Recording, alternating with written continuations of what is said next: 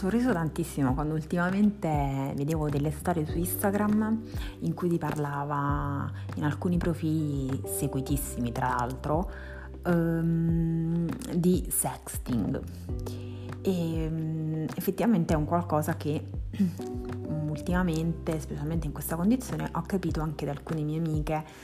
e amici anche, va, um, è ancora di più uh, aumentato fino a quando praticamente è successo che mm, una mia amica ha sgamato un qualcosa in questi giorni della persona con cui sta e ha chiesto ma secondo te il sexting è tradimento? Cioè posso ritenerlo come tradimento? Ma io le ho risposto, sai, all'inizio si trattava di un gioco, fatto tre ragazzini, poi è arrivato alle coppie sposate in cui lui o lei non erano soddisfatti, che poi c'è sempre, e la base è quello, se non sei soddisfatto di come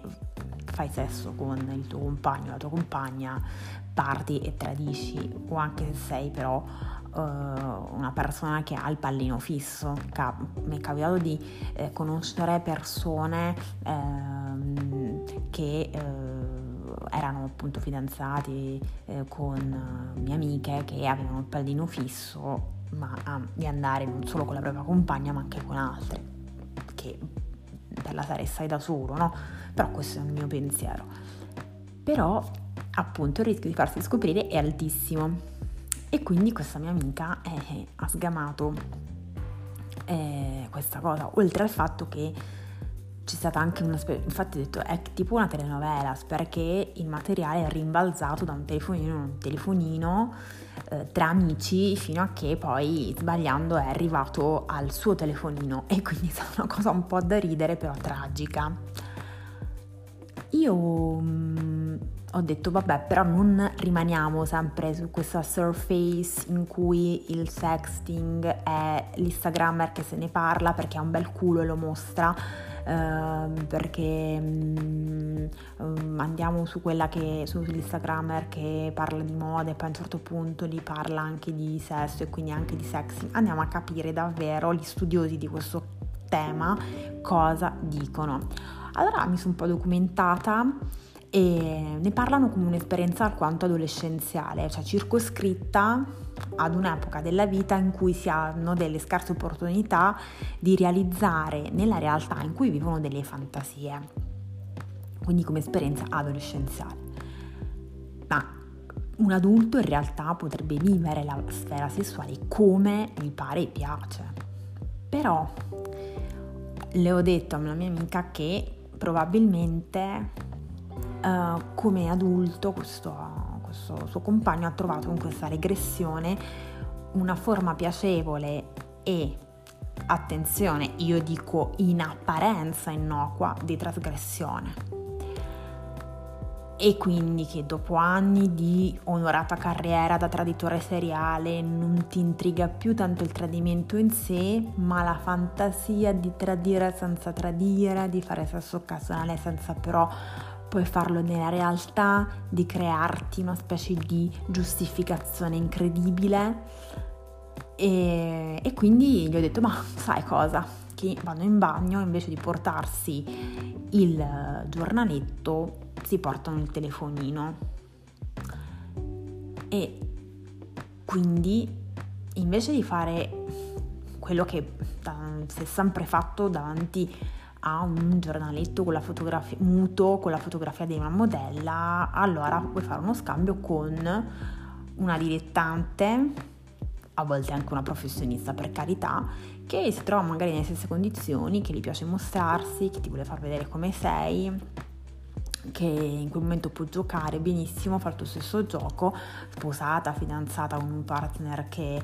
magari in quel momento non c'è, magari hanno litigato, magari vuole fare un dispetto, magari non ha più quelle voglie, lui è distante, lui non la soddisfa con le attenzioni, quell'altro la fa sentire più attenta e quindi vai, si innesca un circolo vizioso pazzesco.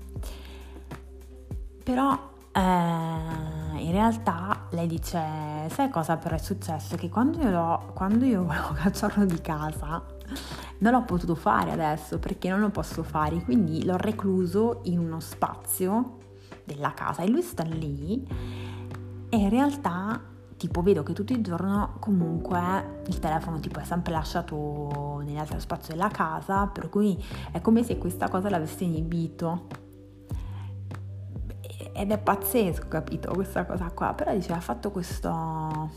questo, ha fatto questo effetto. E dall'altra parte dice che anche lei però nel, nel frattempo ha voluto provare per capire davvero, per, per forse ferirlo, quindi allo stesso modo si è scambiata messaggi, foto con un'altra persona e, um, ha detto che però poi dopo in realtà essendo innamorata si è sentita una merda, gliel'ha detto, hanno parlato, hanno chiarito e hanno iniziato a scambiarsi invece foto tra di loro. E quindi questa forse è una cosa carina, tipo le parti della casa, chi a destra e chi a sinistra, stessa casa 24 ore su 24, questo scambio di foto in questo modo. Allora, io di tutto questo dico solo una cosa, che credo e crederò sempre. Una coppia che non si comunica le reciproche fantasie finisce per avere poco da dirsi, anche a proposito della realtà che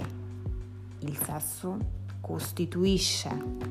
una parte preponderante del rapporto, non lo uh, trasferisco in termini percentuali, ma sicuramente è una grandissima fetta di uh, relazione, di, di parte di relazione, per far sì che la relazione funzioni senza vergogna, senza tabù, senza niente. Se uno desidera qualcosa dice senti, ma tu questa cosa, io la vorrei, io la desidero tanto, proviamo a farla insieme, vediamo se possiamo farla insieme, perché è fondamentale, fondamentale. Alcuni costruiscono il rapporto anche su, su altro, per carità, cioè nel senso non è che è, è la sola cosa, però è sicuramente una cosa importante, da quel brio che secondo me molte volte manca e quindi fa sì che uno o l'altro facciano questo sexting.